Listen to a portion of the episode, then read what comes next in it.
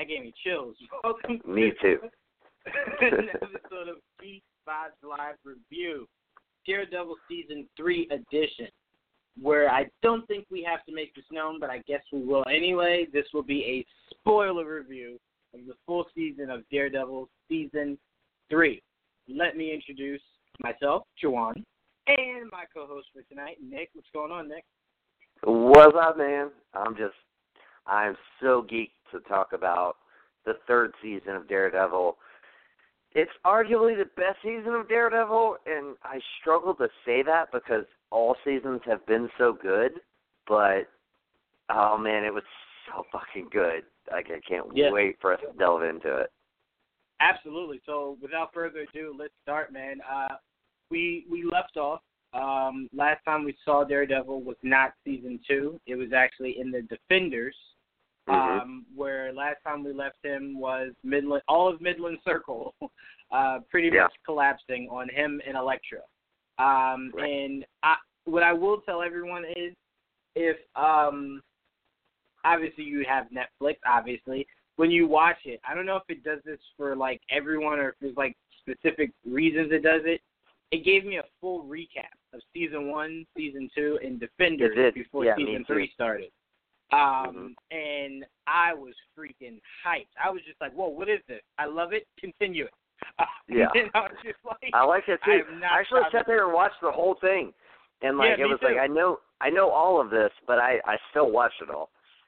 Me too. We actually have someone else joining us. We have Tia, our amazing writer. Tia, what's going on? Hey, Joanne, how are you? Good. Tia, I'm also joined with Nick. He is also our co-host tonight to uh, review all of season three. Say hello to Nick. Awesome. Hey, Nick, how are you? I'm very good. How are you, Tia? Oh, good. I was just having like internet problems, and I was like, gotta get on. so we left off at we were just discussing how um, it played an intro, kind of re, you know rap, re- recapping rather season one, season two, and Defenders of you know Daredevil's story arc before going into season three. Um, man, let me just say, and then I'm gonna pass it to you first, Nick. Let me just say the show started off hot, and I was just like, okay, where is it going? Is it really gonna draw out, you know, Matt recovering? Like, I get it that you have to do it to show, like, obviously he's not Superman. He doesn't super heal himself, so you got to kind of show him getting back into shape. And I was just like, how are they gonna do this that I don't lose interest? And they did it. so Nick, I'll go to you first. How did you feel about the start of Daredevil season three? Oh, I fucking loved it, man. Like they really well, first of all, they really delved into not only like um his where he was as a character um like cuz like you said, I mean it takes place right after the defenders. And so like he essentially um is broken um in more ways than one, both emotionally and physically. Um, of course, like with his hearing problem, um, like that was like a huge thing. Like, I, and and super clever, like mind you, like uh, because he like essentially sees by hearing um and like his other senses uh that that's like a huge thing for him. Like the fact that he like loses hearing in one ear and has to like wait until that can recuperate that's like a huge thing with his character.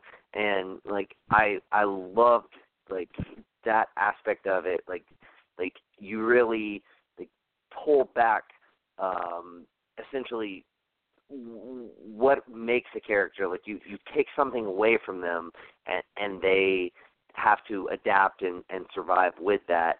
Um and he does through the first few episodes of the show.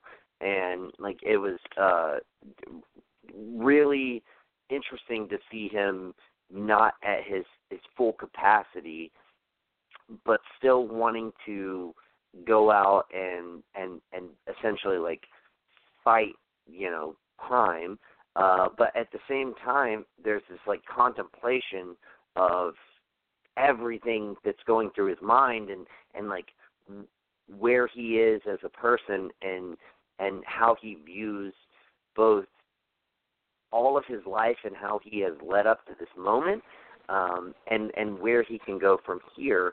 Uh, and essentially, like I mean, there's a there's a scene early on where he goes out and he, and he tries to fight these dudes um, without his, his full strength, and um, you know, essentially he gets his ass kicked because he he doesn't have it, and you know, I mean, he's essentially going out there at that point, like trying to kill himself, um, and seeing him in that kind of position, uh, and but but still holding on to the the basis of his belief that he he, he couldn't possibly kill himself on his own. So he, he's trying to get someone else to do it for him. Like it, that that just gives so much to the character and the way that they set all of that up and how they are able to kind of follow through with that later on, which we'll get to, um, is just brilliant in my opinion. Yeah, no, and I completely agree with you. There was even a part to what you were originally saying about uh, his ears being his eyes. There was a uh, there was a part I believe in either I was gonna say season. Wow, in either episode uh, one, like towards the end, or episode two, or it could have been episode three. Um, but Matt started crying out, "I I can't see my eyes, my eyes." Right. And I right. know two people who you know might have saw that like, wait, I thought he couldn't see. He can't. He's saying his ears are his eyes. He can't hear. Like he lost his sight again. Like he he has no senses. Right. He can't sense exactly. anything. So it's it's blinding him all over. Tripping again. over catacombs and shit. Right. Exactly. So picture this this man who's reverting back to um his childhood and how how fearful he was. Because picture right. being a kid, um, you lose your eyesight. Like that alone is scary. Now you spend your entire life surviving without your eyes, letting your ears uh, become your your sight. Now you lost. Now you think you lost your ears. So it's like, oh my god, like one ear. why does yeah. it keep happening to me? um, right. So that yeah. that spoke volumes to me. Um, just seeing that parallel, seeing the parallel of him screaming yeah. that as a child and then screaming Absolutely. that as an adult. Um, but one thing that that definitely spoke to me more so than Matt in the start of season three was Kingpin. Um, I, I don't know how many other ways I can say Vincent D'Onofrio is one of those castings that I put up there with Hugh Jackman, that I put up there with Robert Downey Jr. Just guys that you originally kind of go, okay, like he's a he's a good actor. Don't get me wrong. Vincent D'Onofrio, I think, is is an amazing actor. Just not someone I would have ever fan cast as Kingpin, just because I would have never thought of. Um, and then when I saw him in season one, I was just like, this guy gives me the feel of Nick. I know, I know, UNT remember the animated series of Spider-Man in the '90s. You guys remember how just vile that Kingpin was? No, I always fuck felt yeah. like, yeah, if we could get a live interpretation of that in a live action, Right. um, but And darken somebody it who up a could just bit. fit that build, like Right. not not exactly because like obviously the illustration is is a little bigger, but Yeah, like, exaggerate still, like- with the uh, illustration. right, but nevertheless, like he fits the build. Right. And uh, he embodies the emotion of Kingpin. Um, And the first time I saw Vincent D'Onofrio, like when I saw season one play out, I was just like, man, that is the guy from the cartoon. Like I ne- like don't get me wrong, I am a huge fan of what Michael Clarke Duncan was able to do. That movie was just horrible. So I can't really dig deep into it because the writing for that movie was just god awful. was a but I bad thought build. Michael Clarke Duncan physically was able to embody Kingpin. I just thought they didn't give much meat to it uh, because the script was just so bad. So, Yeah, but. Vincent D'Onofrio is in a perfect situation in just the way, like the idea of the FBI taking him out of prison to put him in a comfy hotel, um, a comfy suite rather, oh, same thing, but suite rather, just to fancy it up. Um, all for the idea of him giving them information on other crime families. I thought was brilliant. I thought if there was Oh, yeah. anyone who could who could pull off being a snitch and make it seem so cool, it'd be Kingpin. Yep. Um, and, and before we go any further in that, I want to get Tia's take on what what leaped out to you in the start of of season three. Like what what did you see as episodes one, two, and three came about that you really uh, kind of spotlighted more more so than anything else? Um, I would say honestly, just kind of Matt's attitude. We have now we've had two seasons of Daredevil, we had a season of the Defenders, and what has been Matt's core um, beliefs, everything that drives him is essentially his Catholicism, his belief in God, and for him to so um uh, you know, he just sits there and says it's not that he doesn't believe in God, but at this point he really doesn't give a shit. Um Right. I think what stuck out most to me was the you know, we all think kind of I think we hold Matt almost on a pedestal at times, you know, he's so good, Saint Matt, it's always called. And that one line when Sister Maggie's talking to him about the book of Job and Matt goes, You know what I realized? Job was a pussy. It was just like so kind of out of character for Matt, but in his position and where he came from, it was so in character for him. And I think, as Nick was saying earlier, the fact that he essentially was trying to commit suicide, it's just he couldn't do it himself. He was trying to have someone else do it. And that is the mindset that Matt was in. And it didn't come off as whiny. It didn't come off as you know, woe is me. You weren't annoyed by it. You you could really see where Matt was coming from and you could understand that. And to me that just really stood out um that this was the tone of the of the show. In the previous two seasons, and I don't want to dwell too much on those, but in the previous two seasons, we've seen a lighter Matt in the beginning of it, right? And then obviously things transcribe as it goes on. But this is where we had Matt when we first see him.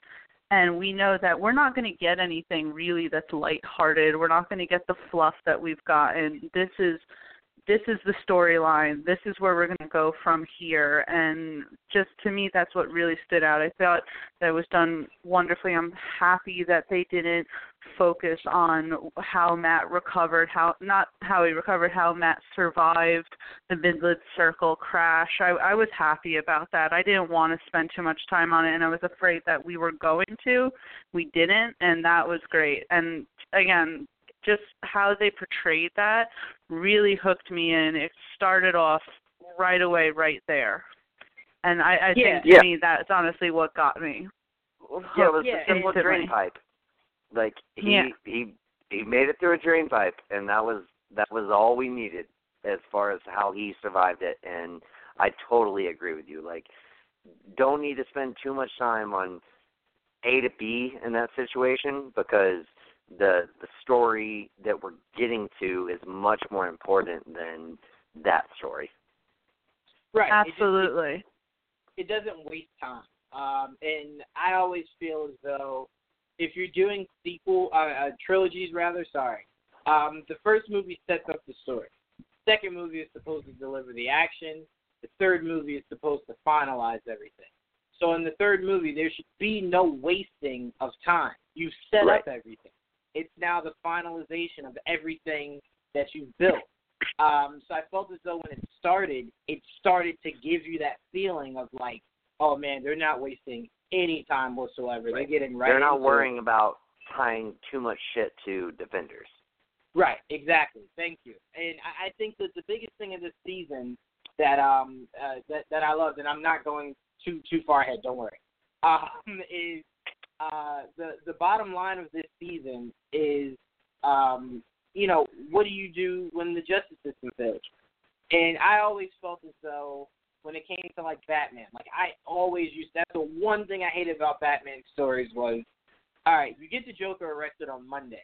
That guy's out by Tuesday. Whether whether it's him breaking out, him bail or whatever, like that has to at some point really bug you, especially if when he gets out he does something like injustice. You know what I'm saying? Like triggers this huge bomb that kills that kills Right. thousands or hundreds.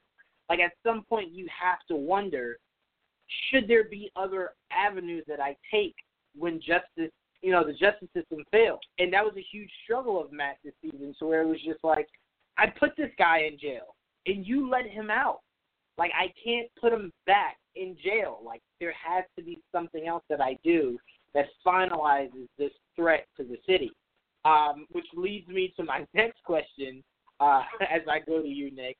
We see the ultimate trump card being played uh, from Kingpin this season. We saw it in season two. Uh, he tried to manifest Punisher as his weapon. Uh, but that's one guy that you probably should never try to control. Uh, right. As Kingpin learns very quickly. Um, yes. So he spun it and tried to, instead of brainwashing, sort of, or, or coercing someone to, to doing his bidding, he decided to manifest. To he did what Glass is trying to do in the uh, in the Glass movie, to where he says, "Let's make a villain." Let's make right. a villain. We've tried to to do these other ways, these unconventional ways with myself. Let's make a villain. And Kingpin did that with what I think in the uh, Marvel Netflix universe is possibly going to be the best villain to date. Nick, my question is to you. What were your thoughts on our introduction to Death that I thought was sick? But I won't get into it. I'll let you get into it so I don't ruin anything about what you might be uh, about to say. What were your thoughts on the introduction of Death? Dude, I fucking loved it. Like, first of all, like his his ultimate introduction, I think it was in episode two. Um, like when he just like shows up and starts taking out everybody, um, was super cool. And of course, we saw that in the trailer, so we knew that was coming. Um, but nevertheless, it was still like super cool to see it like play out in in like real time fashion as far as the show's concerned. Um, and just to see like his the the way like he broke him down. Um, like, and, well, that the way to see how Daredevil, or I'm sorry, how Kingpin broke him down, but also to see how he essentially, um, like, to see that character evolve and to see that character like make up um such a, a strange arc because you know we we get to see obviously this this um meeting between him and the police psychiatrist. Um and it sets up so much because you know he he basically says you know i you know i have this woman that i you know i talk to and you know we we have pizza night and all that. And then we get this setup um as far as you know him just watching her from a distance and you're like all right so like you don't really have that connection but this is this is your like um kind of false connection uh or or at least like your your manufactured connection to the existing world um and that's that's what he's built for himself and that's what he chooses to build build uh, his life upon. Um, and obviously, we get so much more of that later on in the series.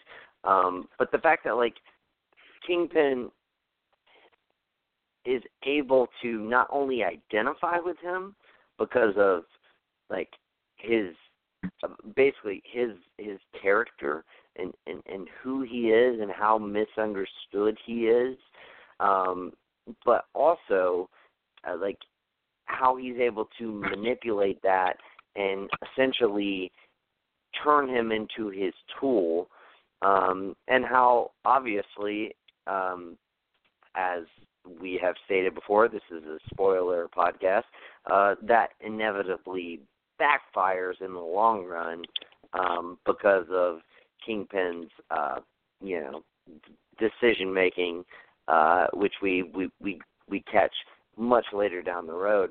But like their relationship is something that is is very intricate and very similar um as far as their characters. Um and honestly, if I had one complaint, uh well, I've, I've, I I would have a couple.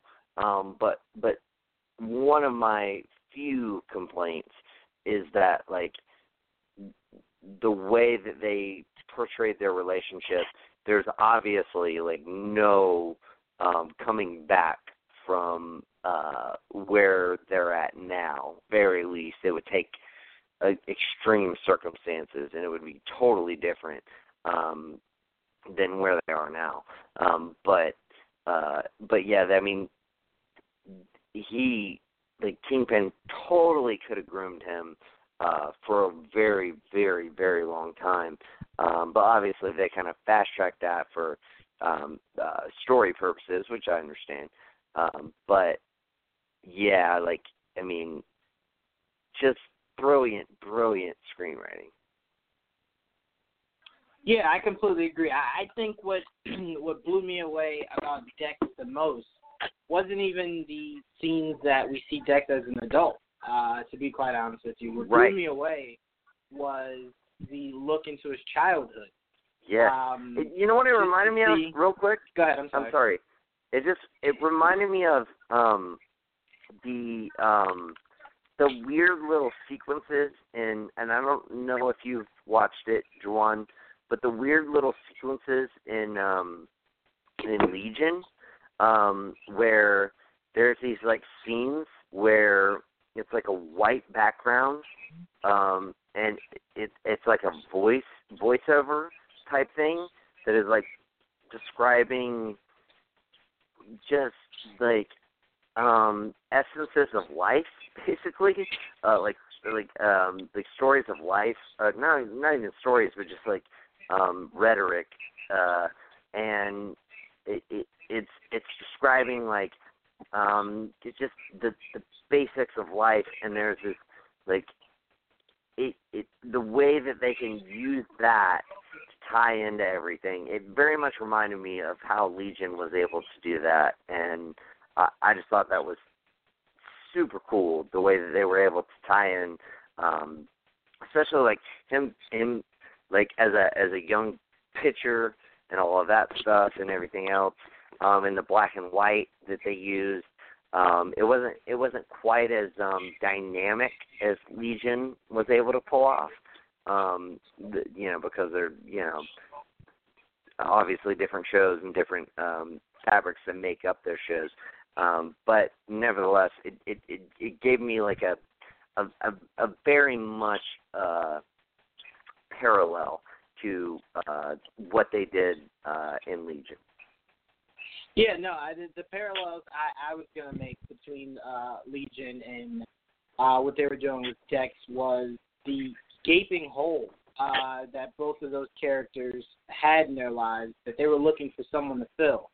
Um we see Right. in Legion he got that with a girlfriend and we see Dex got that with what he believed Kingpin was was trying to be.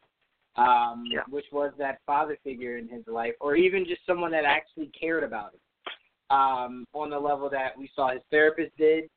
Um, you know, and I will say what made me just fangirl just completely. Like I, I think I even screamed when I saw it was when you first see his hat.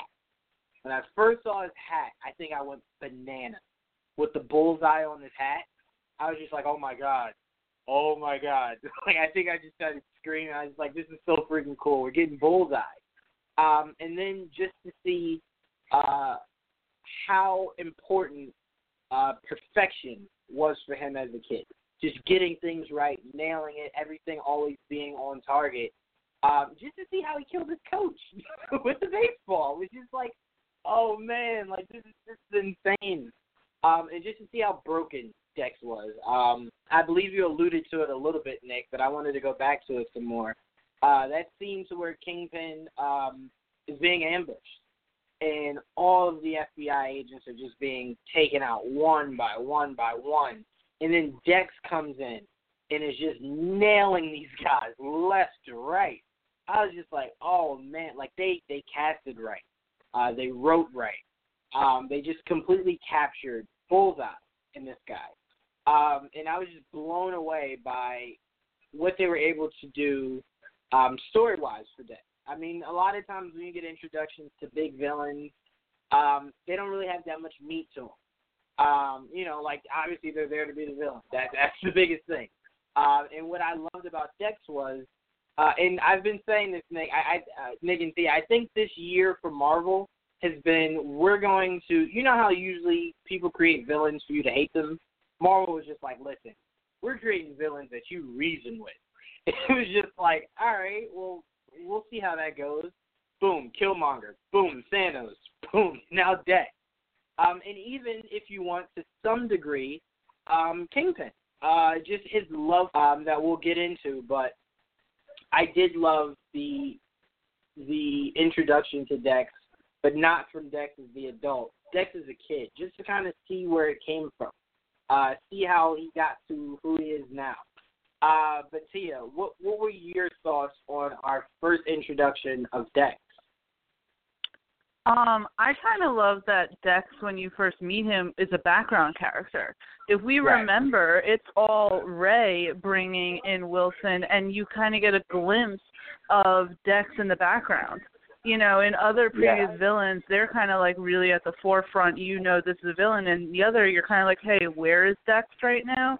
That's how you're introduced to him is as a background character and to see from the introduction of that to how he is in the final episode is amazing. And I, when that car flipped over and the Albanians were trying to get to them, and Dex was just like, you know, slaying them. It's like this was Dex's moment. This was the moment that it's like, okay, this is going to be a defining moment that we're going to see. This is when Fisk looks at this guy and makes the decision like he did with Frank Castle because I love that observation before um that he's going to take this guy in and he's going to use it. I mean that was the moment that Fisk knew that this is what he wanted to do with Dex. Dex's fate and his future was pretty much signed at that moment because Wilson Fisk is an opportunist, and that's what he saw in Dex. You know, what did he keep saying? Oh, I've never seen a talent like yours, and it's the same thing right. that he was saying to Frank Castle to trying to get him on his side, which doesn't work. And so, I love that about um Dex. The childhood scenes were really interesting that they were shot that way in black and white with Fisk looking at it um from like a bird's eye view almost so and we really yeah. got to see like my number one thing though because i literally rewatched the show again after i watched it initially and i was like how the hell this how the hell did this guy become an fbi agent i mean clearly has some major issues that are they not should have really been diagnosed resolved. in the military. Exactly. I mean, how did this guy go from the military to the FBI? That yeah, I guess so.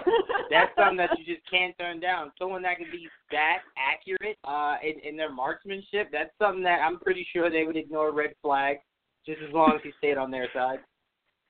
I mean, that was crazy Yeah, how he killed his so. baseball coach, like with such anger. I mean, this little child just, oh, you took me off the mat. I don't like that. I'm going to kill this guy. And that was just like, that really, again, showed that this is a guy that if he didn't have that side of him would be a relatively good person but because he then can switch so fast is a truly dangerous human being to face Mm. off against yes. Yeah, and I, I I think the excuse me the the whole thing of and it was a great point you just brought up. if not for the fact that he is a murderous like almost sociopath, he seems like a really nice guy. it's weird because it's like when you Kind first of. see him when you first see him he wants to uphold the law. He wants to make sure that that Kingpin pays for for his sins. He blames Kingpin for him pretty much almost almost losing his job over just completely murdering all of those people. Um and then it's just like a switch. And then you see what happened to him that got him to the point to where he is this on and off switch. Um, and I love that because it set it up to where it's just like, all right, yeah, this is cop that. Because I'll admit, I'll be honest. Yeah, I don't know if you're familiar with um, the story arc that they took for the season from the comics. In the comics, um, Dex was this this officer um, who Daredevil stole the the light from. So you know, instead of the cops getting the uh, you know the the accolades and everything for for saving the day, it got to Daredevil. So Dex got angry enough to challenge Daredevil one on one, and when he just got washed, that's what what birthed Dex into becoming Bullseye, into wanting to purely kill Daredevil. Um, and it was purely out of jealousy. So I was always curious, were they going to go that route um, in the show? And pleasantly enough, they didn't. And I say pleasantly because the way they decided to go worked. It was fine. I didn't mind him being the tool um, that Kingpin was pointing uh, so he could achieve his ultimate goal. I thought that was fine. I was okay with Dex just being a weapon. Um, but it was really interesting how they decided to go deeper. Uh, I mean, cause you could look at uh, Bullseye that we got from season three, and then look at Colin's from the movie. They're drastically different. Um, they are drastically yeah. different characters, to which I love because I was wondering when you do Bullseye, how are you going to do it? Obviously, I knew they weren't going to do the same exact one that we got from the movie. But I was wondering how different it would be, and it was very different. Now, yeah. Um, before we get completely off the deck, I wanted to bring up a character. I wanted to make sure I brought up early, so I made sure I did not forget to mention him because he was a favorite of mine this season. And Nadeem. Spoke to, yes, thank you, Nick. Yes. Thank you. He was my favorite. So I'll let you I'll let you take it away then. Then I'll I'll fill in right after you. But go ahead. What were your thoughts on on the introduction of Nadeem? Dude, it was crazy because like the way they introduced him was like a hard cut, and then you just like drop right into Nadeem and his situation, and it was weird. It was like it. I, and and granted, I was like, this is they're going to tie this together. Like this is like this is not going to be like they're not going to make this um a situation where they develop this much time to a character where he's not pivotal. Um, and I, I I wasn't wrong. Um, they, I mean, obviously we'll get to it, but he was very pivotal into the um, storyline of this this whole season. Um, but no, I mean it was it was interesting. It was like the way they did it too. Like I I don't I don't remember where exactly the drop was, but like I definitely remember it just being like, where the fuck what, what what's happening now? Like where are we going? Like who who are these people? Like um and as they're introduced and as his story is introduced, it's it's it it adds an element to it, um, both of family, um, both uh, and also like humanity. Like um, obviously, the, the the humanity part comes later, as far as just his decision making and and and and his actions and what he chooses to do. Um, but I thought, like, wow, what a great way to um, just have a character who's not a comic book character. He's not anybody of any real importance um, as far as you know to to the comic book world, but he's really important to the story. Um, and man, he just like a, a man who is pushed up against the wall from the beginning, who is just trying to make a name for himself so he can make enough money to um, recoup the money that he sunk into um saving his brother's wife uh because of you know her situation uh i think it was cancer. And you know like just your your your typical um i guess i i wouldn't say robin hood but like just a a, a do gooder um who is is faced with several bad situations throughout the show, um, and I just I thought the way they developed this character, the way they just dropped him in, first of all, was awesome. Like the way that they just like were like, boom, here's this character, and you're like, how is this gonna all add up? Um, but they they do such a good job of making it all add up, and uh, just was fantastic, and I uh, I really I, I I can't give enough praise to the way that these um, showrunners develop these side characters uh, in Daredevil because specifically Daredevil, uh, Jessica Jones I think does a really good job of side characters as well.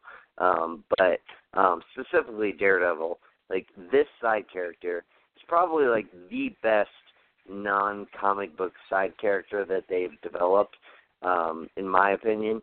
And his arc is just so pivotal to everything that goes on in the story and they do such a good job of setting him up as a character who is so morally sound and and and so back into a wall and how he will um essentially like uh figure it all out um and honestly like um I'm just gonna I'm gonna I'm gonna go ahead and throw out a spoiler alert. Spoiler alert.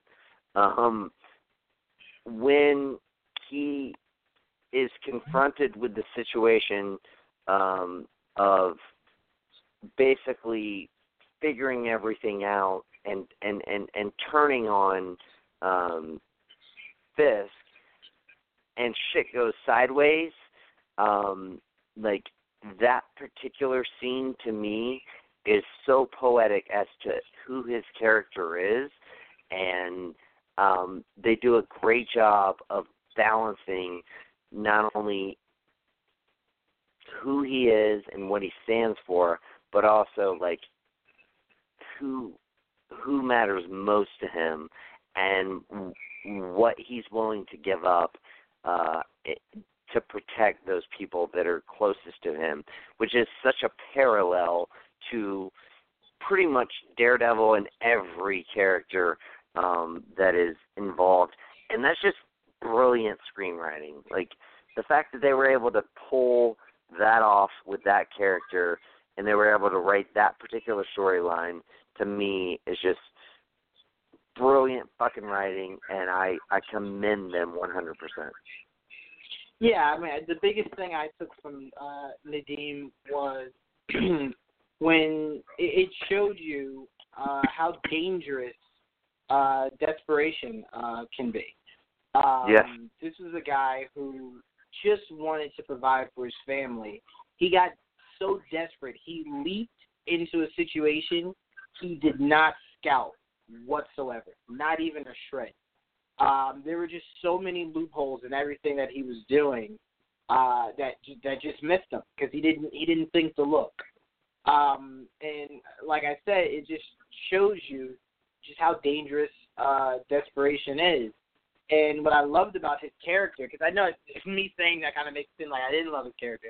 What I loved about his character was, uh, in his nature, excuse me, he was pure.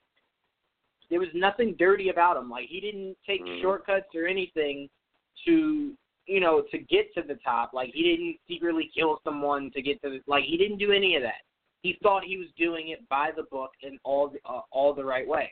Um, like I thought, what was going to happen was he was going to do one of these raids and steal money, and Kingpin would see that and then use him um, as like an informant and then hold that over him. Um, and I was pleasantly surprised that they didn't go that route. Um, that they thought outside of the box. That they thought of how about we make someone so pure that one small instance that he didn't even do himself is what will be his his downfall. Um, instead of him being his own downfall.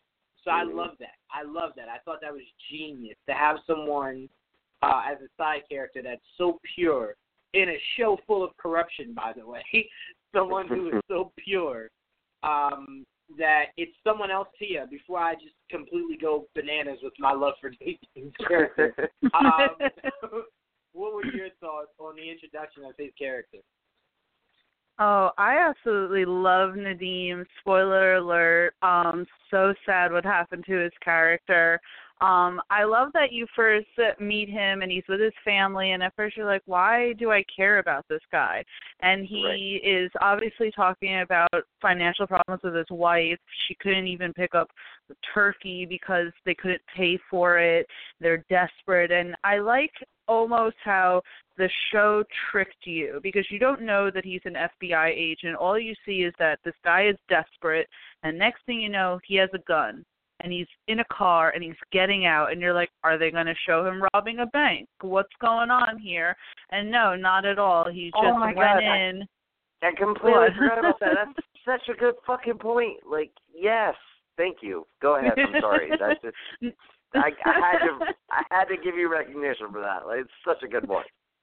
yeah and and that was so fantastic so you think and what we see on TV in the movies, it was so predictable that that was what was going to happen, and it did. And he just went in and kind of did what a lot of us do when we're needing money. We go to our boss and we're like, "Where's my raise at? I deserve this." And she's given him some BS reason, you know, "Oh, I'm protecting you. That's why I'm not giving you this uh this review, and that's why you're not getting a raise." In the past three years, this guy hasn't gotten a raise in three years, and he's just so almost happy that this whole thing with Wilson Fisk is giving him an opportunity to take down bad guys, which makes him be viewed in a better light, which gives him the opportunity to make more money. And it's so unfortunate that what really could have saved his family uh, ended up being his downfall, and he didn't deserve any of it. It was just Fisk being an opportunist again, taking advantage of someone, as you guys said, who was so pure, who his only drive was just to take care of his family, not to get rich.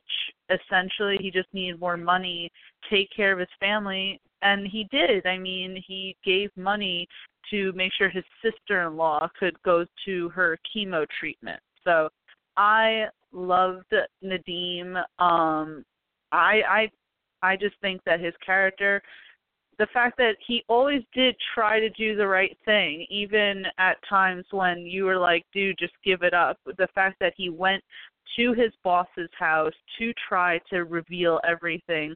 And then obviously we find out that she's been working for Wilson Fisk. And then he even was willing to go to jail for five years just to make sure that not only the truth gets out there, but that his family would be protected he tried at every turn to do the right thing and it really just all shot up in his face Yeah, and by the way, like I totally thought I was I was waiting for him to get shot in that scene. Like I knew something was going to happen when he went to that scene and all of the fucking like she's like I'm I'm remodeling my house, blah blah blah blah blah. mm. I thought I thought she and and and um I forget his name, but dude buddy we're gonna be in on it.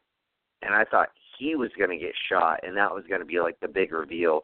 And, and I was like, Don't do it like don't do that and they didn't. And like the fact that like she shot dude buddy because I can't remember his name uh and like they completely made this like pivot and then obviously uh token British dude walks in and like everything from there happens as it does and they put the gun in the bag and everything else. Like I was like I was blown away by that scene. That scene was fucking amazing and like his reaction to it too was just like oh my fucking god like what have I got myself into? And uh, obviously that was the big turning point for him um as far as like having to serve Wilson Fisk. And um obviously we see later that uh he uh essentially is like fuck that. But at the time like he felt like he had no other option and uh that was a brilliantly played out scene. I actually I love the scene when um Nadeem walks into the room where all the other FBI agents are and he's like, Seriously guys, all of you as well are on Wilson Fisk's side. yes to me, I love that because you just see the utter like loss of faith in the system in Right. Nadeem's face in that one moment, and of course, it's his utter dread is contrasted to Dex essentially being smug because at this point, Dex has realized his place within this enterprise and he's feeling good about himself whereas Nadeem is probably feeling at one of his most low points. So I like the contrast and they're both at opposite ends of the room. Um Mm. I, I just loved all of that. That scene I really Yeah. liked even though it was like a split second. That yeah, it's a fucking great point, great scene. Yeah, I just I love the character Nadeem. Um again, if and the, this whole entire show is spoiler alert. So if you haven't watched the show, I guess don't listen to it. But I I was so utterly sad what happened to him. I mean, that took me for a ride itself because I don't know, you don't expect that to happen. You think obviously he's the good person, he's going to survive this season and no. Absolutely. Nothing not. happened. Nothing happened at the end. No one saved him. The gun didn't jam. Dex didn't decide to spare him. He ended up dying, and that was just I. That was so sad to me because Jay Ali was so good at portraying Nadeem. I wanted to see more, and but you know he, he died, and his video is is what helped took down Fisk. So Exactly. essentially, he he died. Not to sound too corny, but he died a hero. He Yeah, did. wanted and to, um, and like you said, like his his video made the difference. It was it was the the pinnacle of the the of the the season um in in um bringing down Fisk. And like and and FYI too um the way they shot that the way that they were able to um shoot like just his like sort of confession or his his um uh essentially like um a plea or whatever to to his wife and his child um in the in the you know beginning part and then later reveal the fact that he had all this other information that he tacked onto that video um and how they roped all that in. Just brilliant like storytelling. Like that that was amazing and i i i don't know i just loved it Yeah, no, I completely agree with you guys. But I want, I want to before we go any further with characters or character development, I want to go to two particular. yeah we went we went hard on Nadeem sorry You went super hard on Nadeem. Uh, so I'm pretty sure we got all the Nadeem taken care of. Uh, Yeah. But I want, I want to go to two specific scenes that jumped out to me um, within episodes one. I think it was between. All right, so specific episodes. I think one that I'm going to talk about was episode three, and the other one was episode six. Um, and those two scenes were the first scene was um, the prison scene, which whenever you hear that, you Oh, my God. go, yeah you immediately go, "There's no better prison scene than what the Punisher gave you."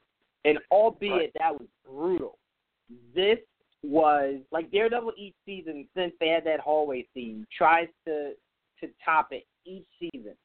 Last season we saw was when um he was helping Frank. Uh Frank was unconscious. He had his hand taped with the gun and had the chain in the other hand. And this Yeah. season is the prison fight to where Fisk is um telling Matt like I I pretty much know who you are. Do you remember the promise that I made you? Uh telling you that I would I would kill everyone you love.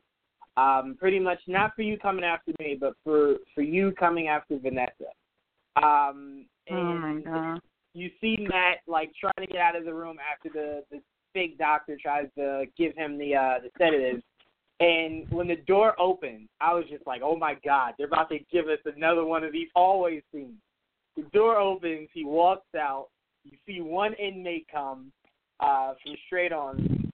Then the camera slightly pans to the right. You see another inmate come, and then it is just on. Uh, man, I, jeez, I'm like freaking out just thinking about this scene all over again.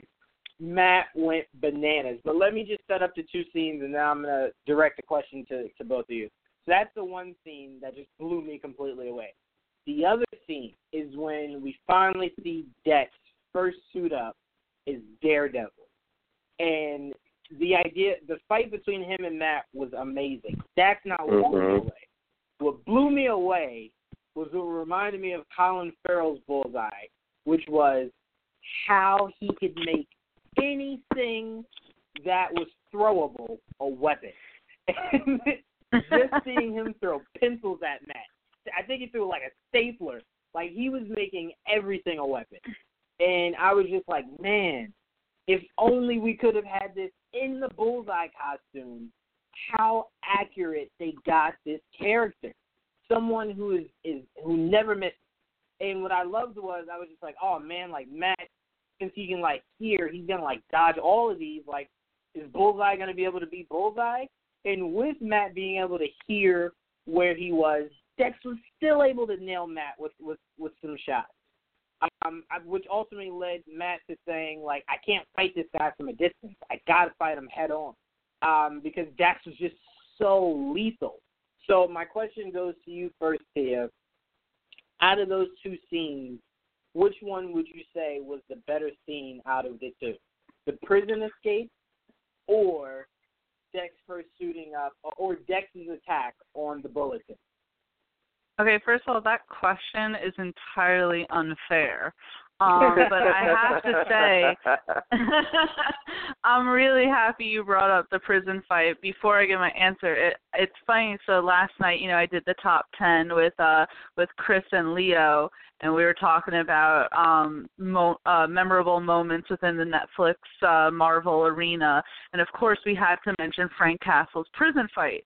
And we, I mean, we praised obviously Jon Bernthal as the Punisher up and down because that's just what people do. And but I kept saying to him, you know, I wish we could talk about Daredevil season three because we didn't and Chris and Leo hadn't even finished it. I go, I wish we could have talked about this because as much as I love Frank Castle, as much as I love that prison fight uh scene, I go, nothing can compare to what we witnessed in Daredevil season three and I said I wish we could talk about it because it was so insane that scene. Um so I don't even know, but I would have to say honestly, as much as I love that scene, that if you're gonna go with the two facing off with each other, um, I'm gonna pick the uh, the bullseye uh, versus Daredevil um scene because that shit was crazy. Um, first of all, seeing Dex in the Daredevil costume was just like because even though all you saw was like the lower jaw, you still know that something's not right here. This is not Matt Murdock. This is not the good Daredevil. It was like almost just more dangerous seeing him impersonating Daredevil and the way that Dex moved was almost like inhuman just the way he was moving along the bulletin and throwing shit at Matt was just it was something almost out of a video game I want to say. That's like the speed and accuracy that we were seeing was just uh, my I didn't breathe that whole entire scene. That thing that scene was just fucking amazing. I couldn't get over it. Um I was scared the whole entire time. I thought it was I just whew, it was awesome. Yeah. That scene, I definitely have to give 100% to that scene. And what what drove me crazy about that scene the most was, um, first of all, let me just say, I, I gotta I gotta find the the showrunner and the writers, and just make sure we interview them and give them so much praise. Oh, they The deserve idea- it. The choreography alone was amazing, but one shot got me, and it was when um, uh, Dex threw the I think it was like a pencil or like a ruler towards Foggy, and I was just like, man, in Oh, the comics he killed Elektra, so I was I was let me not say hoping, but I did think this was Karen's last season. Like Karen was gonna be the one to bite the bullet. Um, and the season kind of built up to that, but we'll get into Karen. It kind of felt like it was gonna be Karen's end. Um, and when he threw it at at uh, Foggy, I was just like, oh man, is Foggy gonna be the fall guy in this season? Right. Foggy's gonna die, and then when Matt catches it in his in like uh with with his uh with the wrap around his head, I was just like, oh my god, like it's about to be on, man. And then the choreography between the two of those guys taking on each other was insane. And last thing I'll say before I pass it to you, Nick, with the same question is, uh, Dex. I thought Henry Cavill had the greatest jawline in the history of superheroes. this guy that plays Dex, man, could you open up a, a, a can with that chin? That is a sharp chin that that guy has. Sharp jawline, a sharp chin. Um, man, wow. Um, but Nick, same question. The escape, uh, the escape of the prison versus the attack on the bulletin. What was the better thing? God, that is so hard. Uh, fuck. Um, first of all, your comedic timing is is unmatched by any any any other. Uh, Because that was hilarious. Um, but no, I mean the fuck. I it it it it is an impossible uh parallel because they're both so good. Um, that that for the sake of not selecting the same, I'm going to go with the uh, the prison break uh, scene just to just to touch on that a little bit more um, because the fact that like a like he goes in there uh, obviously um, basically uh, saying he's foggy um, and the fact that he's able to get in there and you know he, he obviously he's trying to find the the head Albanian dude um and how all of that shit breaks down and essentially how that scene opens up uh the fact that that door just cracks open and then he opens it and then it's like oh yeah we're about to get into it um that scene does not compare to the stairwell scene, nor does it compare to the hallway scene um, in their respective seasons. Uh, but it it is um, it is on that similar level, if you will, um, and the, the the the fact that it like essentially like he is is already kind of weakened um, and he he can't like fight to his best ability, and he's fighting three different dudes, and he can still fight them off, and the fact that he meets up with the Albanian, the head Albanian dude, and he gets the information he needs, um, and then he gets let out of the prison. Um, and and the, and the way it's shot, like the way that, um, obviously, like it's it's it's it's and this has been a big thing with me with um some of the other Netflix shows, Marvel Netflix shows. Like, give us more of those streamlined, like, or I, I honestly, I guess non-streamlined, like just steady shots, like, like no, no take shots that they do with Daredevil because those are awesome.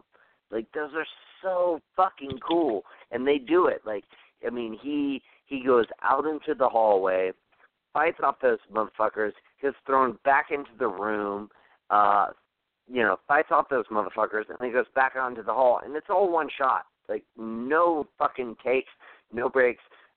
It's all in in the mix as one shot, um, and that is so hard to do and and and and so hard to make it like seem genuine and they do it so well and they pull it off again and like that was um that was the shot that I was like waiting for um and they delivered it kind of early um as they as they have done traditionally uh and it it was just it was fantastic. And like the fact that that ends with him, you know, essentially again, like being like defeated and picked up by this dude, and you're like, how, how is how is he gonna like he he can barely fucking stand. How's he gonna fight this guy? And then it's like, oh, he's an Albanian, and oh, here's the head of the Albanians, and it was it was perfect timing, perfect uh as far as you know what he was there to achieve, what what he needed to find, um, and you know he got his information, and the way that they got him out too, like that that was amazing. The way that um, you know essentially the the the, the main Albanian boss was like, all right, get him out of here, um, and the like maze that they run through to get out of the prison was just as fucking awesome as the fight scenes. Like, uh, like and, and and especially like how Matt was able to be like, hey, like no no no wait wait wait. All right, no no no no, we can't go left. Let's go right. Like I, I know, but, but like let's go this way because they're down that way. Um, all of those little nuances to uh to the uh scene were fucking awesome and so I, I I as much as I hate to do so, uh, I will give the nod to that scene. I don't really feel that. I just want I just wanted to um, just talk about the scene because we didn't we didn't talk about it. yeah, no, I mean, I, I'm with you because I love came right after that, uh, which was the guy in the taxi trying to kill Matt. Uh, Matt. Uh, oh, yeah. locked the doors and then hopped out the car. I was just like, Matt is just on this continuous horrible day. Like I don't think there's anyone alive that could be like, man, I've had a day worse than that. Like that was just a no. continuous horrible day for Matt. Um, and it was just, it was to the point where it was just like, you started to feel like as a viewer, like, is there anybody that isn't under Fisk's take? Like Matt's taxi right. driver was like that's insane. And then we come to find out Fisk had eyes everywhere. So that was how he was able to always be a step ahead. Like no matter what someone was talking about or planning or talking to, he was a step ahead. He always either had an ear in a room, a guy in a room, a camera in a room, someone in the room. Um, in the in the phone conversation that he has with Fisk in that room too, when he realizes that Fisk knows who he is, like yeah. that is so fucking dramatic and so powerful. Um and like when that and, and that's when that door opens and he's just like fuck. Like yeah. fuck am I, mean, I gonna I, get out of here? And he I, I mean and and essentially like he realizes that he's like I can't get out of here on my own I gotta find this Albanian dude. And he does. Um I don't know if he he had that thought, but like when he finds him, he's like, "Please, like fucking help me, dude! Like I can't, I can't do this alone." yeah, I thought no, the I, craziest. Sorry. no, go ahead, go ahead, Tia, go ahead. To me, the craziest part in that scene is when he's being taken out, and you see, because obviously now the the prison's in lockdown, smoke screens everywhere, and he's yeah. going through the halls, and people are just fucking murdering each other and it's yeah. really dark and it's really intense and it's like we you know with Daredevil and The Punisher those shows are really dark to a degree that we don't really see in the other Marvel shows. I mean, these are supposed to be uh comic book shows and people are getting their throats slit, blood is everywhere. It's you know as Cops as, uh, are getting as, shanked by inmates. Yeah, and I mean, yeah, he's Daredevil and he's a superhero, but that has to me, I feel like that has to be frightening no matter what. You're, you know, being dragged through this prison that like essentially because of you, people are dying and getting killed and it is Yeah. just insane when he finally gets into that cab and he's just like, "Go, go, take me home." And you're relieved with him, you know, until obviously Mhm. then he goes head first into a frickin' you know the river. So yeah, it was just one of those things where it was just like, man, horrible day to be Matt Murdock. Yeah. but um, l- let's move on to a character that I can definitely 100% say has annoyed me since her debut in season one, um, and did not fail me this season. Karen Page. Uh, Yes. I man, I can't wait. Man, man. Listen, let me say this. Let me start by saying this because I'm not one of those people that attaches a character to an actress. Deborah, I think, is a fantastic actress. Um, my issues with Karen have zero to do with Deborah. Zero. Let me let me state that to begin with. Oh, you still got your issues with Karen then. Oh no, no, I absolutely have my issues with Karen, but I don't want to make it seem like I think Deborah's a bad actress or a horrible actress, and that's what my issue is. My issue is I I don't like when you have a character, and Arrow does this also with the character Felicity. It is okay for a man and a female to just be really good friends. Th- that is possible. It happens. And I hate how Daredevil took something that should have just been friends and then I feel polluted it by creating a relationship that should not have been created. Uh, especially when your end game was to bring in Elektra, for Matt to fall back in love with Elektra. It was just like, no, you didn't need to have a love interest to set up the actual love interest. Like, to me, I, I hated that. And then too much of their relationship was more of a love interest than it was just being best friends to each other. And I thought it would have been a better dynamic to have her, Foggy, and Matt just be great friends. No attraction whatsoever. We see Foggy has his, uh, you know, his love interest and had Elektra that should have that should have been where it went instead of involving Matt and Karen. I just felt like it muddied things uh, for unnecessary reasons. Um, but my biggest issue with with Karen in this season um, was I feel like she got somewhat too much of the focus. Um, and I will say one thing Really? that Daredevil's yeah, one thing that I think Daredevil's able to do that not a lot of shows are is spread the screen time to where it doesn't feel as though uh, people are being robbed of screen time. Like I felt as though I saw Kingpin, Dex, Matt, Foggy, and Karen all the same amount of time. Like I, I don't feel as though anyone was left out too much, uh, you know, more than the others. But I kind of felt as though that whole episode where it was the story arc of what happened to Karen, uh, what brought her to uh, New York, like all that was just like I didn't feel like Karen was like okay. Here's my biggest disappointment of why I hated that backstory. I thought it was explanation to her end. Like it was it was showing you like, man, don't you really love this character we're about to kill off? Instead it was, man, don't you really love this character we're about to keep around for it seems however many seasons Daredevil's gonna be around? And I was just like, Oh no. Please, you killed off the wrong love interest. Why would you let Elektra go and keep Karen? Why? Um, so that was that was just my issue. I, I thought they were setting something up that I got it would comments go on that. Right. It would go like the comic. Oh, I'm sorry. I, I'll pass it right to you. Uh, like it would go like the comics, and um, Dex would end up killing someone that Matt loved, whether it be Foggy, Elektra, or Karen. And none of the above happened. So that's what I think I'm mostly disappointed about.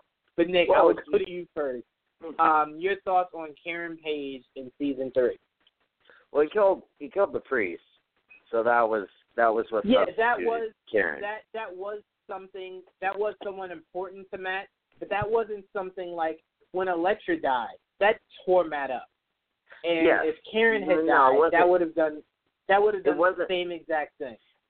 I I agree. It wasn't the same impact. Um, and when when he when he threw the thing and it and um it, it ended up hitting uh Father Maxie, I think is his name. Lambton, Landon.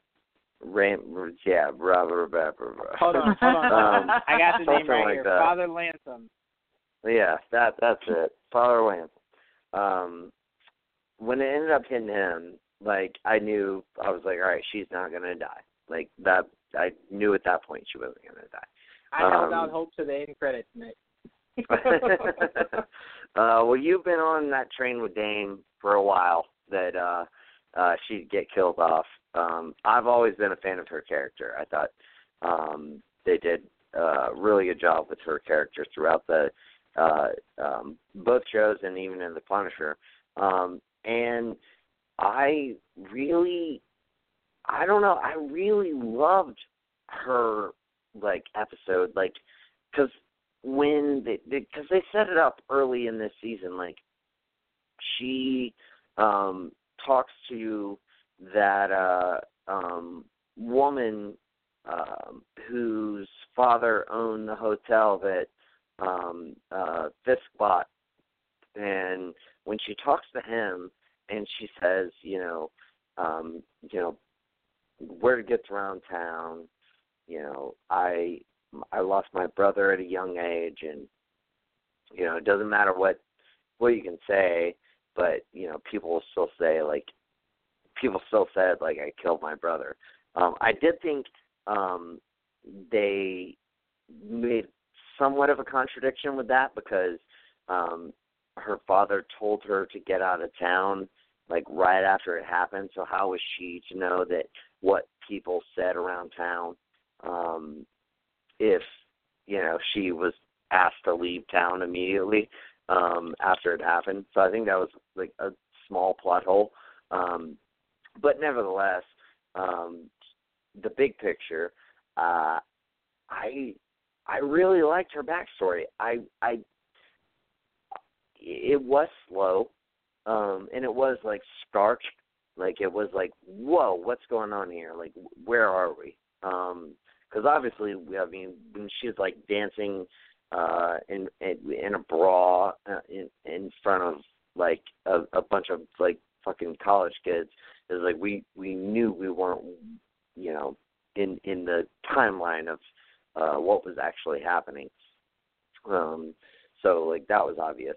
Um, and maybe they maybe they took a little too long to set it up, but I still thought it was really good the way that everything panned out.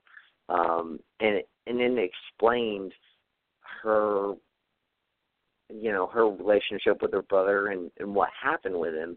Um and they set that up earlier in the season and they paid it off and I thought it was really good. I I really did. I thought it delivered a lot of motivation to her character um and the fact that it relays motivation back to season 1 when she kills Wesley and then they bring that forward when um she talks about killing Wesley to both Foggy and Matt I, don't know I just I really liked it. I thought it was very intricately placed and well done and I just think it was a really good like ooh, kind of subplot point that they could pull out of um the story that they were working on. Um I I again I just think it's a brilliant storytelling and I I don't know I thought it was awesome I I just got to disagree with you on that, Joanne. I think it was it was awesome the way they set that up, um, and the way uh, that they, you know, brought it to fruition, and the fact that they didn't kill her. Um, I don't know. You just watch the end of the uh, the season, uh, and and see how that all plays out, and I think it it was all for the best. Uh, I disagree with that last part. Um, but one problem I, I did have that that you did touch on was um when they made it seem like in the first season like she had actually murdered her brother and i thought what we were going to get was a scene where she was going to like shoot her her boyfriend but like something I, happened and she accidentally shot like her brother like I you know what that i'm saying too. I, I thought, thought that was gonna happen, and then I'd be like, "Oh man, like she did accidentally kill him. That's where they're coming from." But he died in a car accident. Car accident that she Well, didn't but she cause. was drunk. That that's No. the reason they thought she all like. That's the thing, like that. That's what she was telling the woman in the in the uh, ER room. Like, um, no matter what you say, like that they're you know she's basically like saying I they're they always thought that I killed him, um, and and and they set that up perfectly because she doesn't say it in a sense of that she actually like killed him, um, and and, and like I'm sure that I in fact I'm just gonna I want to cede the floor um, and and um, we'll just let uh, uh, let it go from here. Yeah, I mean, no, it, it was just one of those things where it's just like I felt, and I, I'll have to rewatch season one. Season one just made it seem like she had physically killed him, and then when you see this and you see it was in a car crash, um, yes, she was drinking and probably probably high on something. Um, it wasn't like her brother was driving and she grabbed the wheel and that caused them to like I just didn't feel like she you know what I'm saying? Like when you say like, Oh my god, she's the one that killed her brother I'm thinking like she actually like strangled him to death or like stabbed him, shot him, something like that. A car accident I'm just like ah, yeah, I guess. Okay, yeah. She was driving the car and he died, yeah, I guess. Um but yeah, that that just to me was just it was weird. Um just because flashes of season one kept popping up. Um, but yeah, I will point out the moment you're referring to when she's um oh no, you were talking about when she was telling Matt and Foggy. I was referring to more when she was telling um when she was talking to Kingpin. and was like, Yeah, you know your best friend Wesley? Yeah. You know how you always wanted to know who did it? It was me. I was just like, Oh my god, Karen, he's gonna he's gonna strangle you to death. Like, why would you that, that was such a boss ass move. I'm sorry. I'm sorry that was a boss move. I cannot hate on that whatsoever. That was a huge boss move. That was something that I didn't even think I could have the courage to do. Um, just how she just sat in his face and said it like it was like, yeah, do do something. I was just like, oh my god, someone please come save this woman. She is crazy. Um, but yeah, I mean, and that added to why I thought Bullseye was gonna kill Karen. like so many different things pointed to Karen's death this season. But Tia, I'm gonna go to you because I think I can say the word Karen's death a thousand times. uh, but what were your thoughts about the story arc of Karen Page this season? Well, you know, I I really like Karen Page. I have since day one. Um, I know that she has a lot of haters out there, but I've always liked her storyline. Um, and the thing is, I have theories as to why really um the if it seemed like the season focused on Karen a lot, the, I think the two reasons are since day 1 people have on the internet wondered are we ever going to touch upon Karen's past life. If you know the comics, you know what happened to her. You know that eventually she falls to drugs. Eventually she contracts HIV. There's the pro, you know, there's the backstory with her brother. I mean, are we ever going to see that? So they manifested on. It would be unrealistic if she went towards the drugs and all that shit now. So they're like, that's going to be her past. That's how we're going to explain that. Is that this is where she was coming from. This is why she moved from her little small town to New York City and why she has no relationship with her family. Um and the thing is that, you know, where it alluded to that she had killed her brother and it seemed really more so like it was nothing, like, you know, she didn't kill him, is that we're pretty much given the idea that Karen is the is the town troublemaker. The deputy chief knows that she, you know, is problematic he knows that she hangs out with the bad person in town. So just that on top of the fact that she was drunk and high driving and the brother I think that people like to make rumors and they like to say things and so and because her father really you could tell put all the blame on Karen. I think that's why Karen sits there and says I killed him, you know, I killed my brother. And another reason why I think again we had such the focus on her is that there was the once we knew that Bullseye was coming into the show, everyone was like Karen's dying. And the fact that they still I mean, I don't think they still have announced it, but if Deborah Ann Woll is even in Punisher season two, we don't know, but especially before Daredevil season three premiered, people were like, "Well, they haven't announced it because obviously she dies in this." So I think that the show wanted to play on that fear a little for the fans to wonder if this is the last we're going to see of Karen.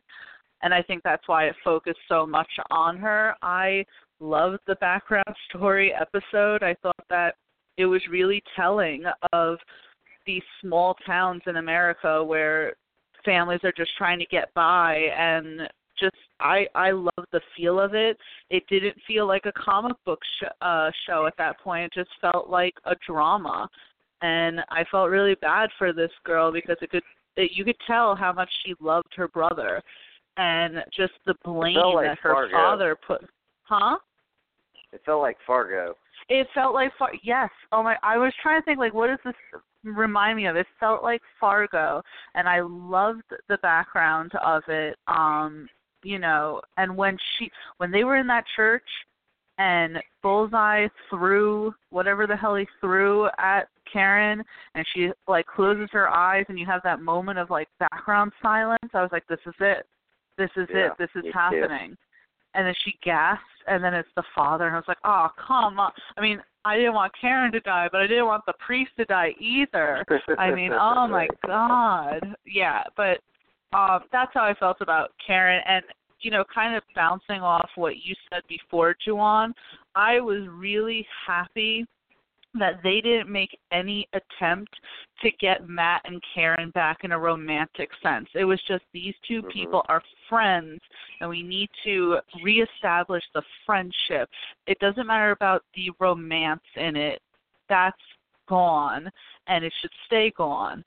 I like that it was just friends and that they were showing the importance of friendship with them. I I really appreciate that they didn't try and go back onto a romantic bullshit with that because I hated that. I hated that in season 2.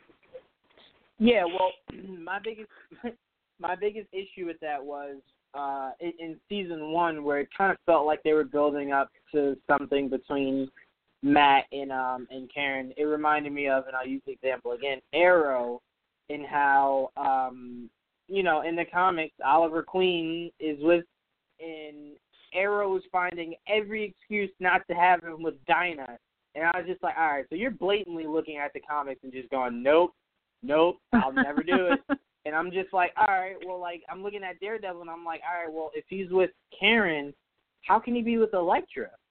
And, And that was like they just be- introduced Elektra, and I was and like, that was just right. BS. That whole thing. I mean, I hated that where it's like it really made you like as a from a female perspective, it really made you hate Matt. You're like, how could you do that to Karen? Not only are you trying to do a romantic sense thing, but she's your friend, and you're as soon as this girl comes back into your life, all of a sudden it's like Karen who? But you're not going to tell Karen. You're just going to string her along while you're trying to figure shit out with your crazy ex girlfriend. So to me, like from a female perspective, I was like, I hate this bullshit. The crazy thing is, I remember I was telling Joelle, I was like, "Ha, don't uh, don't enjoy Karen too long. She's gonna die. Matt's meant to be with Elektra." And then season two was like, "Ha, Joanne, we're gonna kill Elektra and keep Karen."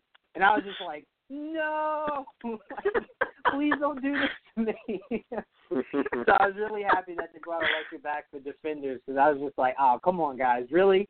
Really? You I finally give me wasn't. Elektra, and then you have Matt fall for her again, and then you want to kill her, and then keep Karen Uh, Again? but- um, yeah, and then kill her again. I was like, you guys are killing me here, man. Um, but yeah, it was it, it was funny that you said that from a female's perspective because I can completely understand that. As soon as the lecture came, Matt not only said, "Forget Karen," he said, "Forget Foggy, forget fighting, uh, forget protecting um, the innocents, being a lawyer, forget all of it. like I am only focused on Elektra." Um, yeah, that's so just some went- powerful shit there that Elektra has that type of pull on that, which I was so happy that they didn't bother to re-bring back Elektra in season three because that would have been a whole other bullshit. Um, so happy that they didn't try to really do anything romantic except for with Foggy and Marci, which was so healthy. Was such a healthy representation of couples. Yes. I, I I- I love honestly- that. I it don't. was um, it was really. Oh wait, wait, wait, and and Nadeem and his wife.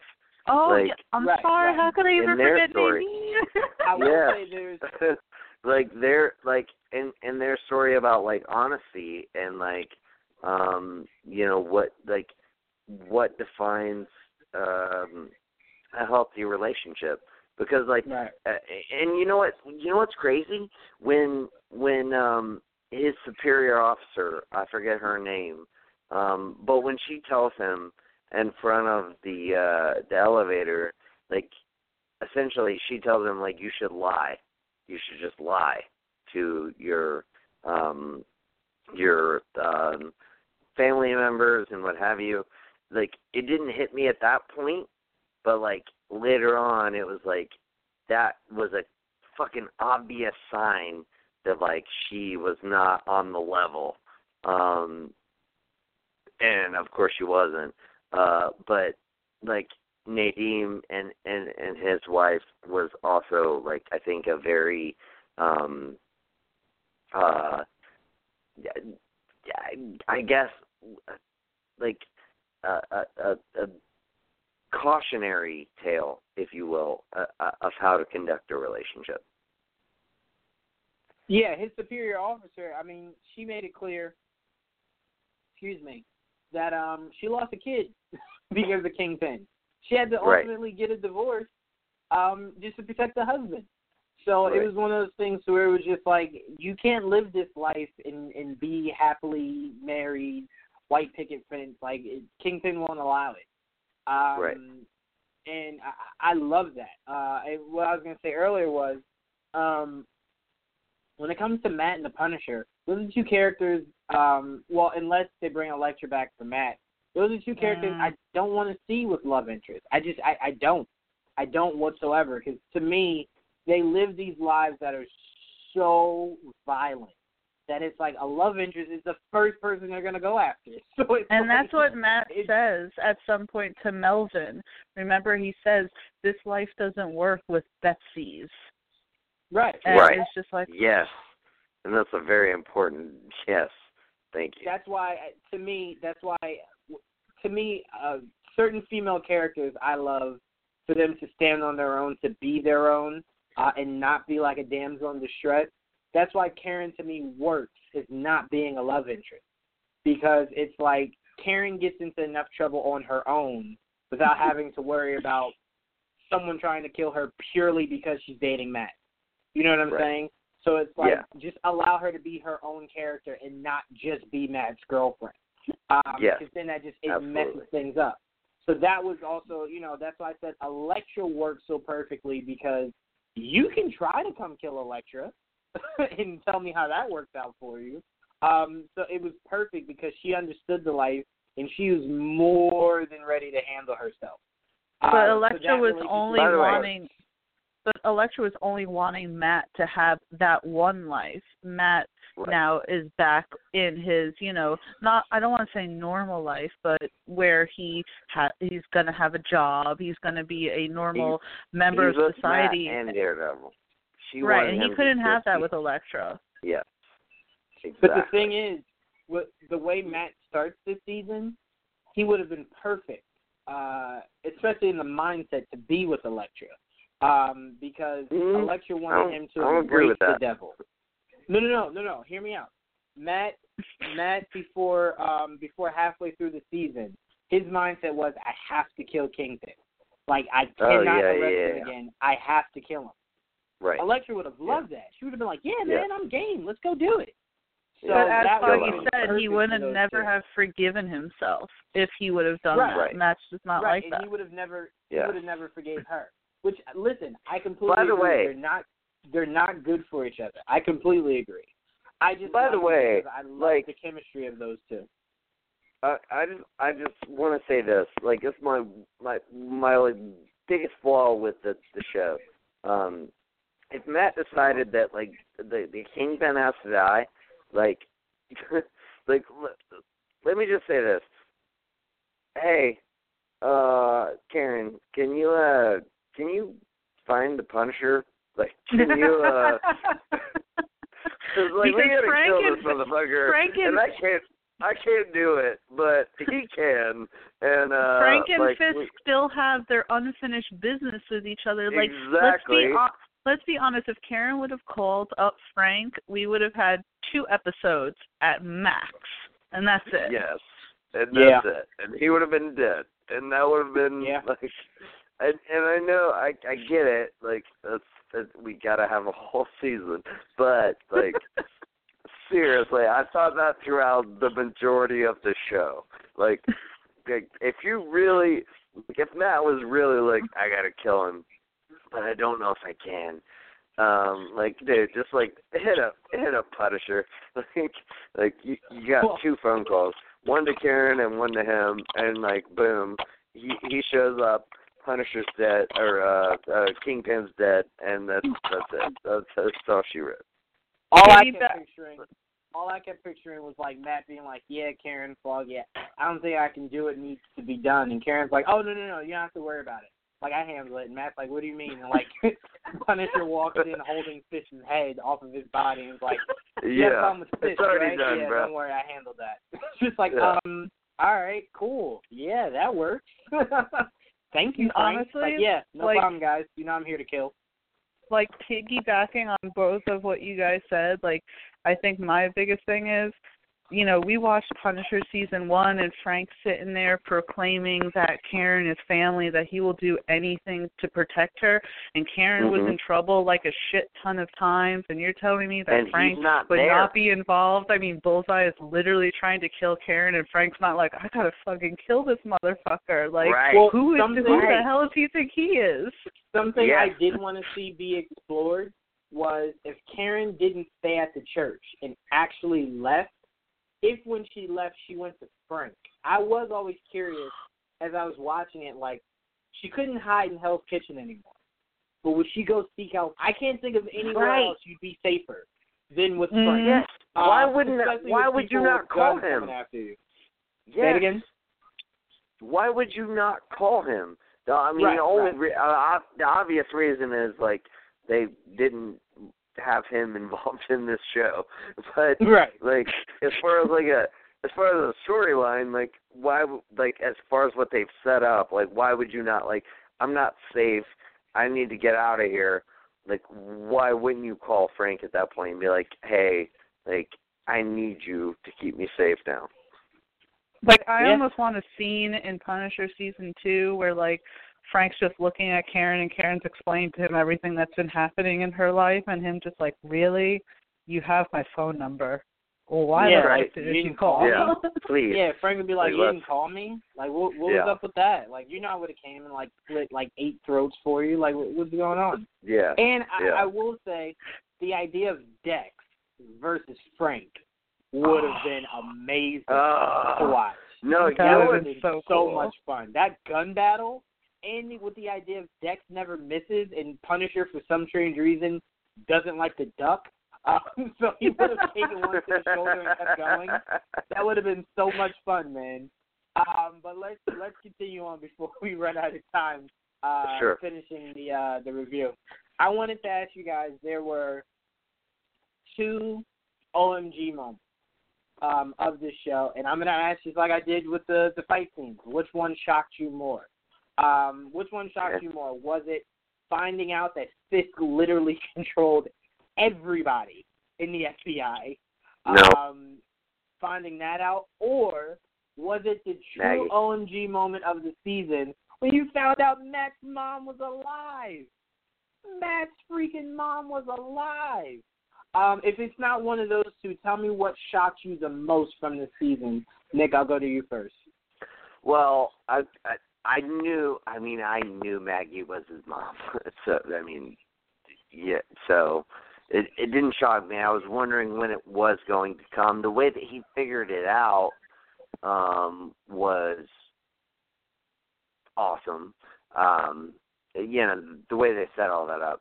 Um, but no, the, the the scene that shocked me the most, again, I'm I'm, I'm gonna like kind of go back to something I've already kind of talked about. The scene that shocked me the most was um, the scene with Nadeem, his boss, and um the other guy when he was confessing everything that he had heard and I was like something's gonna happen, man. Like he's gonna get killed. Like she's gonna kill him or the other guy's gonna kill him. Um and then when she ends up killing the other dude who's like recording the conversation and then like British dude buddy walks in and they put the gun in the the the bag and um all that like that was the scene in in this particular episode that like kind of shocked me most. Like i was i was not expecting that to happen. I was expecting something to happen but not that in particular um i i honestly i thought he was dead in that in that particular scene. I i was expecting him to get it. Um and the fact that he didn't and the fact that his story went where it did i was just like oh my god dude like y'all are better at this than i am. Like like what i anticipated like or or what i thought should happen at this point like didn't happen. And what y'all were able to do with this character after after the fact was like brilliant and yeah, yeah like yeah, th- there's a reason you guys are writing these stories instead of me Yeah, I mean, the reason why the mother thing shocked me was the way they handled it, to where it wasn't just a random woman who weirdly came into Matt's life and is just deciding to take care of him. It was the father um told them like, you know, we need to nurse him back to health. So it wasn't anything weird there. And then it was the the point of, all right, well she's the one that's helping Matt. Um, so she's the one that's gonna nurse him back to health. So like there wasn't anything to me personally that was like, all right, this is weird. Why does she seem invested? Because if I recall, she was saying at the beginning he can't stay here, and they were like, well, where where are we gonna like where are we gonna send him? She's like, I don't know, he can't stay here. Like he's a vigilante. and then it wasn't until his father came and was like, that's uh that's what's his name's son. And then she was just like, oh. So I thought maybe he meant something um to the uh you know to to the father like a lot of these clues weren't hitting me uh the first watch so I, I won't say that i saw it coming i was pleasantly surprised once he was saying like mom and i was just like whoa whoa whoa what? Rewind. What would you just say? Like what happened here? Yeah. Um so i was pleasantly By the way, and I i, love- loved how they crafted it because if you're just an average watcher who's just watching it not really paying like close attention it would have caught you off guard too. Because there weren't anything glaring that made you go, yeah, that that that's probably his mom that that we didn't really hear about much. I think that's his mom. Like like I said, it comics, completely caught me off guard. Go ahead. I'm sorry. What were you saying, Nick? Well, I was just gonna say I love how they set up the fact that like the post traumatic stress syndrome of having the child was the reason that like she felt like God was was telling her like um she had made a mistake. Like I thought that was like a brilliant um little nuance when she explains to Karen why she made the I really decision like she that did. as well. Me too. Like that was fucking amazing. Like little nuances like that. Like and that's why Daredevil is such a fucking amazing show. It pays attention to so many details that we might think are small in the moment, but they're like, no, no, no, no. Hold on to your seat. I'm gonna make that moment that you thought was small mean everything. It was just like, oh my god, you did. So I mean, and and I thought it was so powerful when the father, his dying words were, "Forgive us." And then when Yeah. he said, "Forgive us," I'm like, "Us," and I'm like, "Oh, his mom, like, let it go, Matt." Um, and I was just like, "Wow, like this is, wow." like I see it, and then something that I I, I think might have got lost on a lot of people. I love the the. It wasn't a comparison that that they were trying to make necessary, but it was the comparison I made of the idea of um the agent uh dying and leaving his wife and his son, and the idea Yeah. of you know that child not being left without both of his parents, uh, and how important it was that he that he still had his mom. Um, just just small things of showing Matt the importance of the relationship with your mother or a relationship with a parent at all. And his name. And his name. Right. Yes. Yeah. like his name was uh to rise, um, to lift, to uplift. Um and he he he told him how he uplifted him throughout his whole life and now he needed to uplift his mother. And like, right. dude, that shit got me. Like, dude, I'm not gonna lie. That's There's gonna make like, me like ugly cry. dude, there were so many. There, were, like, I was just about to say, there was like at least five different scenes in this this season where I like, I, I just like swelled and teared up and like, like Yeah. I couldn't help I mean, it. I, I, I think- I, the tears. I think my the tears at least were from, on the forefront if they didn't fall, and they fell like at least three times. yeah, no, I think all my sad moments came from any time his dad was talking to him. Um, because you know his dad was telling him things that he needed to hear Actually, in that those moment. weren't Like, mine, look, but uh, no, no, no. I was, I was just saying because it was just like, look, Matt, look, we weren't put on this earth to be pretty much the the the typical good guys. Like we we have evil to it. Um, and, and that's what that's what makes us different. Like there's something wrong with Devil the fact that we enjoy punching people in the face. Like that's not normal. like I love that because at that moment Matt needed to hear that. Like, dude, that's not normal. Like we really enjoy the idea of someone someone, you know, being bloody laying on the ground. Um, and, and it was just kind of his dad trying to tell him like, look, you know, that it doesn't define us though, but we have to use that and then just bring it to something. And then Matt c- kind of calling him out and saying, "You left me. She left me," and he was kind of like, "I had to. Like, I didn't want to live this life of you always thinking your dad was a loser. I wanted you to have one moment to be able to say, "That's my dad. That guy right there. That's my dad." Um, and, and Matt was just pretty much trying to tell him that didn't matter to me. Like, I, I would rather you lose every match and still be alive than for you to try to go out as a hero and leave me. Um, so I thought that was just like really emotional be- between uh, those two in that moment of those two really just trying to understand each other uh, because they never Sure. got the the, ex- the explanation between each other. Um, so Matt just kind of trying to say you hurt me by leaving, and his dad trying to say I was just trying to be the hero and someone for you to look up to, and now it's just like it didn't matter to me, you know. So I, I thought that was great, and I was just like, come on, Daredevil, don't make me cry, man. Like you just beat a guy to death. Like don't make me cry now. Like what what are you doing to me? Um, it happens so many times, dude. When when fucking, especially like Karen's episode, like that made me fucking cry so fucking hard. Like in in like three different parts of that episode, I feel like like um when like they were talking about her mother, um Oh. and oh man, it just oh god. when she said And- that her mom was dying long before she actually Before got she cancer, actually- and I was like, oh. Yes. Oh my god, dude. Yes.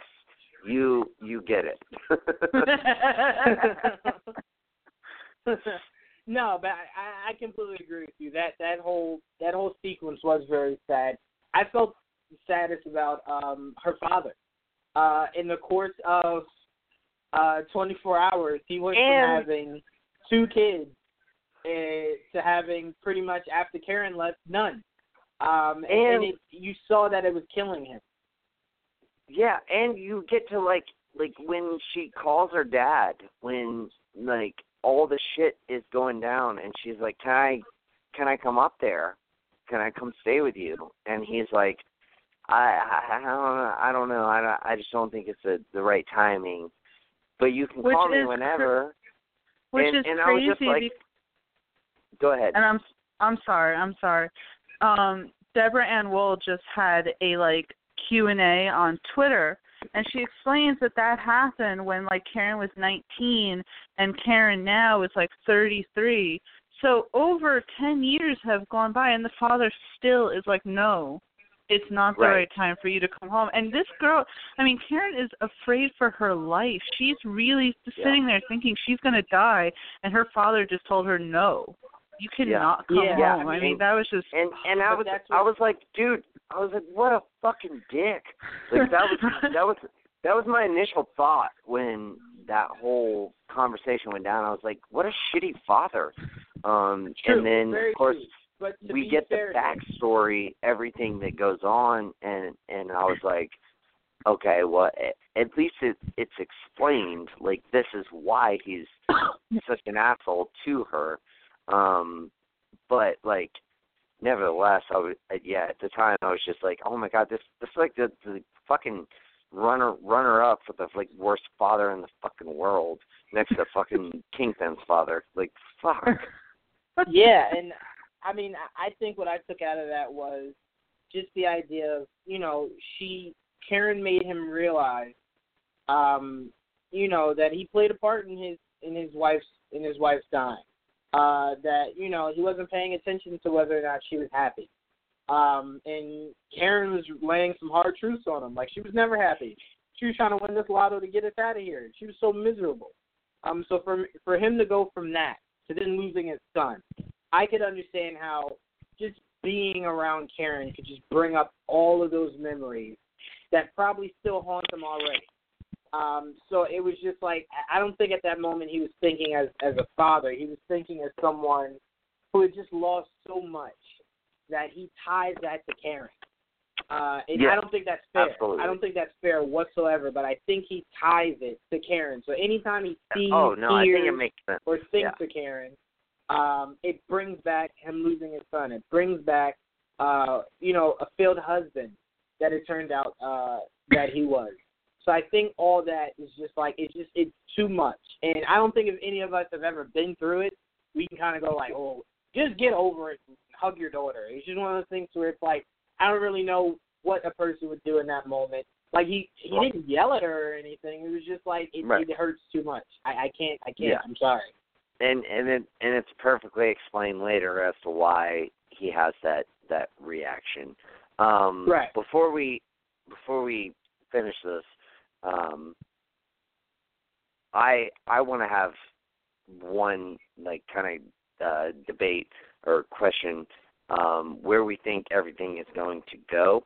Uh, Jawan, if that's cool with you.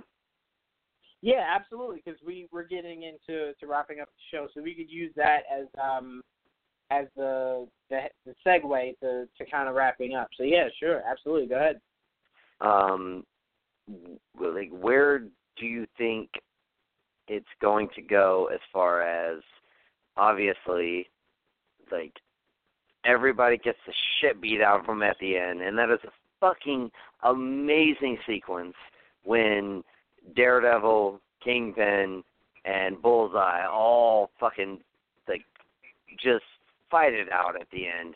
Um, but uh, obviously, Kingpin goes back to prison.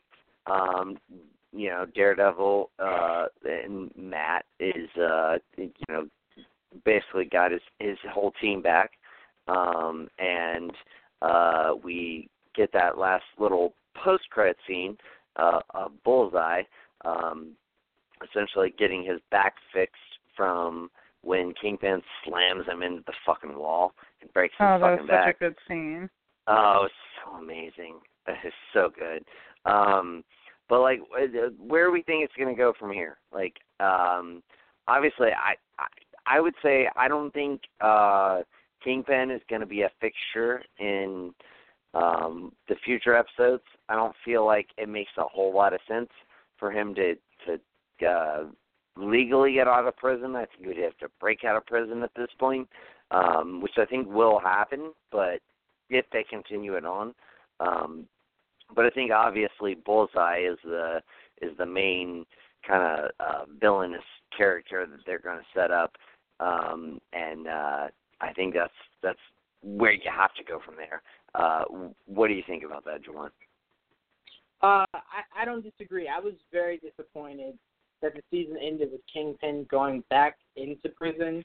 Um, I would have preferred if he had escaped with Vanessa, um, only to build up whether it's revenue or whatever to come back um, and just take over Hell's Kitchen as uh, you know just this this underlord rather than uh, like because if you think about it, all the charges that were being brought up against him there's no logical like there's let me not say logical. There's no legal way for him to get out in anything less than life. So it's like I don't like how was he gonna be in prison running things? We've already seen that in season two. So I thought the best thing to do was to have him escape with Vanessa uh, who, by the way, looks like she has a life of crime ahead of her. Um, yes. Uh, but I thought it would have just been great. So you could have had, uh, by the time Dex gets um, gets his back healed, is back up and, and, and going, he'll probably be in jail. But once he's back up and going, finds a way to break out and finds out Kingpin's back in town. So now you have Matt trying to stop Dex and trying to to catch Kingpin. Um, so it's just like a cat and mouse kind of thing. Um, and we finally see Dex suit up. Uh, we saw the eyes at the end light up, showing like the the bullseye symbol. Um, so obviously that's to come.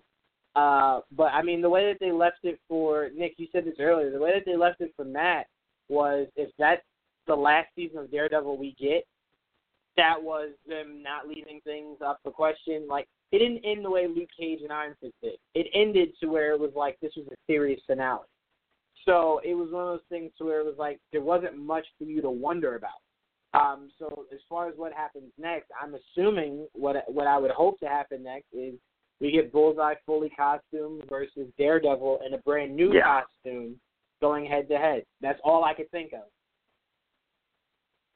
Yeah, I Absolutely. mean, presumably, if you know, if Daredevil gets a fourth season, which right now what Netflix is doing is pulling the plug.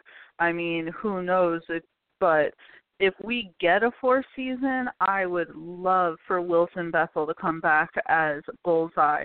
I don't think that Vincent D'Onofrio can come back. That's not saying that I wouldn't want. I could watch like ten seasons of just Yeah. Kingpin because that's how amazing D'Onofrio is. But the fact is that he steals the scene. So if you want to focus on anything else, you can't have Kingpin around. So you I would love to see Bullseye come in, as you said, Joanna, I would love to see him suited up.